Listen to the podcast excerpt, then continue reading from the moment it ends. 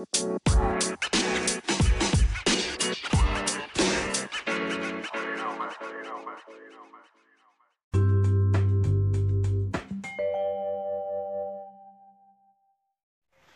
right, folks. So uh, today we are talking about the principal principles of physical education, and I came across this this principles at the University of Education as I studied physical education, and I realized then, as I do now, that they are also the the principal principles that govern our life, right? And so if we know about these principles, it will help us to better manage our body in ways that it will help us in the long run. Because as we grow, it is this same body that is taking us into the future.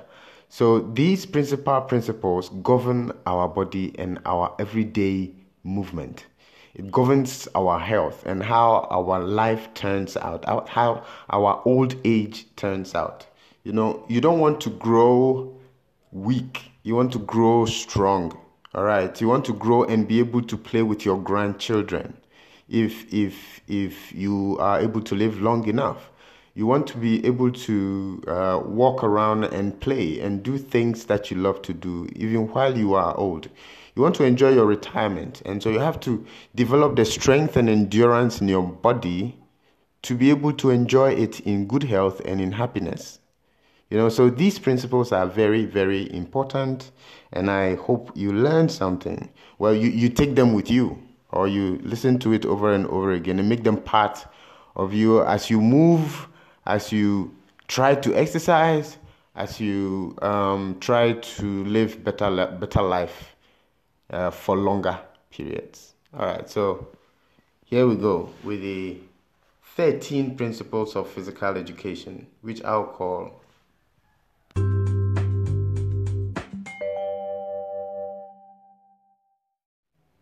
Going to the first principle, and this principle is called the principle of reversibility, and some call it the principle of disuse. Now, this principle tells us that if we do not use the abilities we have, we lose them.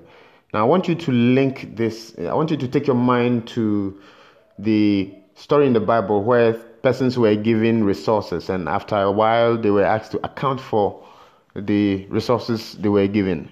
Now, those who used their resources to gain more were given more, you know, to take away. But those who did not use their resources properly, theirs were taken from them. So you it's the same in, in this in this principle. If you do not use the abilities you have, you lose them. Now let's look at that uh, in a, in our life situations. We see that um, those who the ability, our abilities such as stamina, strength, endurance, uh, uh, uh, flexibility, and so on. If we do not keep using those abilities as we grow, we lose them.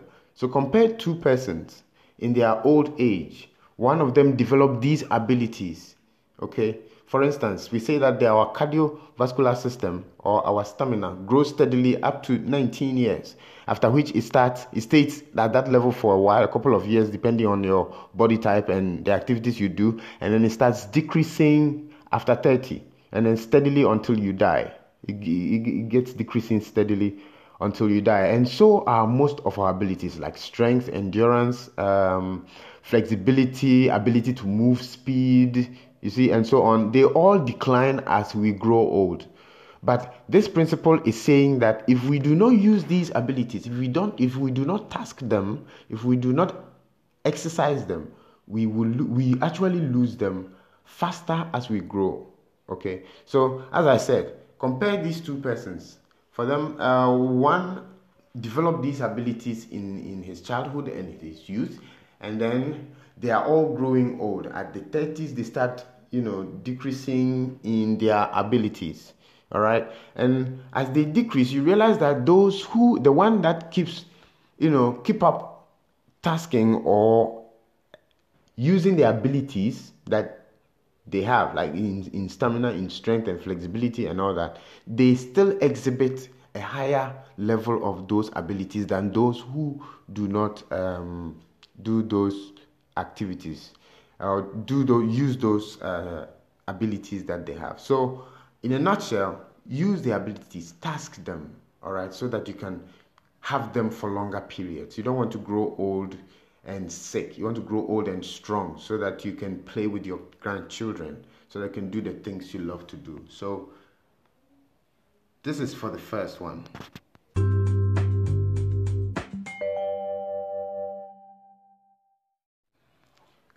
The second principle is termed the overload principle, and I like this principle because of how it is linked to physical activity and exercise in general. And it, it, it's illustrated as such. It says that, uh, for instance, if you want to develop a muscle, all right, that group of muscle must be tasked beyond that which it is accustomed to, or it won't develop. In fact, it will probably regress.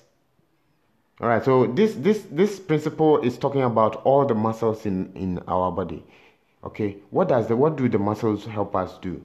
They help us to that's what help us to do every movement. They produce the strength and power to do every movement we do throughout the day.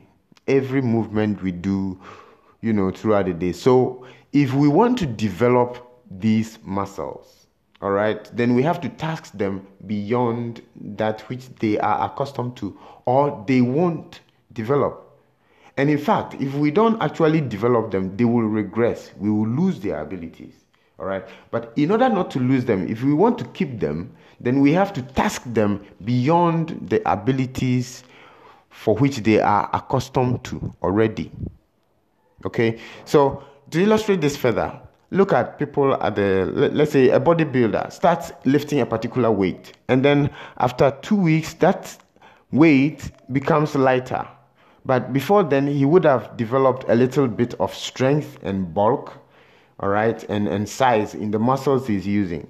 Now if he keeps using that particular weight then the rate at which the muscles and are going to grow big or the rate at which the strength is going to increase is going to slow down. However, it is only when he increases the load that he uses that he's going to see a significant increase in the strength in his strength or the strength of the muscle he's using or the size of the muscle he is using and so or the power of the muscle he's using and so on and so forth. So we have to task the muscles in our body in order to get them to grow. You actually don't want to get them to remain the way they are because they actually don't remain the way they are. They reduce in their ability. So you don't have to sit down. You have no choice. You have to actually do something to use, you know, to task them to beyond this normal daily activity thing. I hope you get it. The more you tax your muscles, I mean, your muscles, every muscle group in your body, the stronger it gets, the more endurance it becomes. You know, the, the more it's able to do the activities that they are supposed to do. Right? So you have to task your muscles in order to grow them to be stronger, to be bigger, to be long lasting, more durable, so that they don't deteriorate easily or early on in your life. All right. So this is just the second the, the, the second principle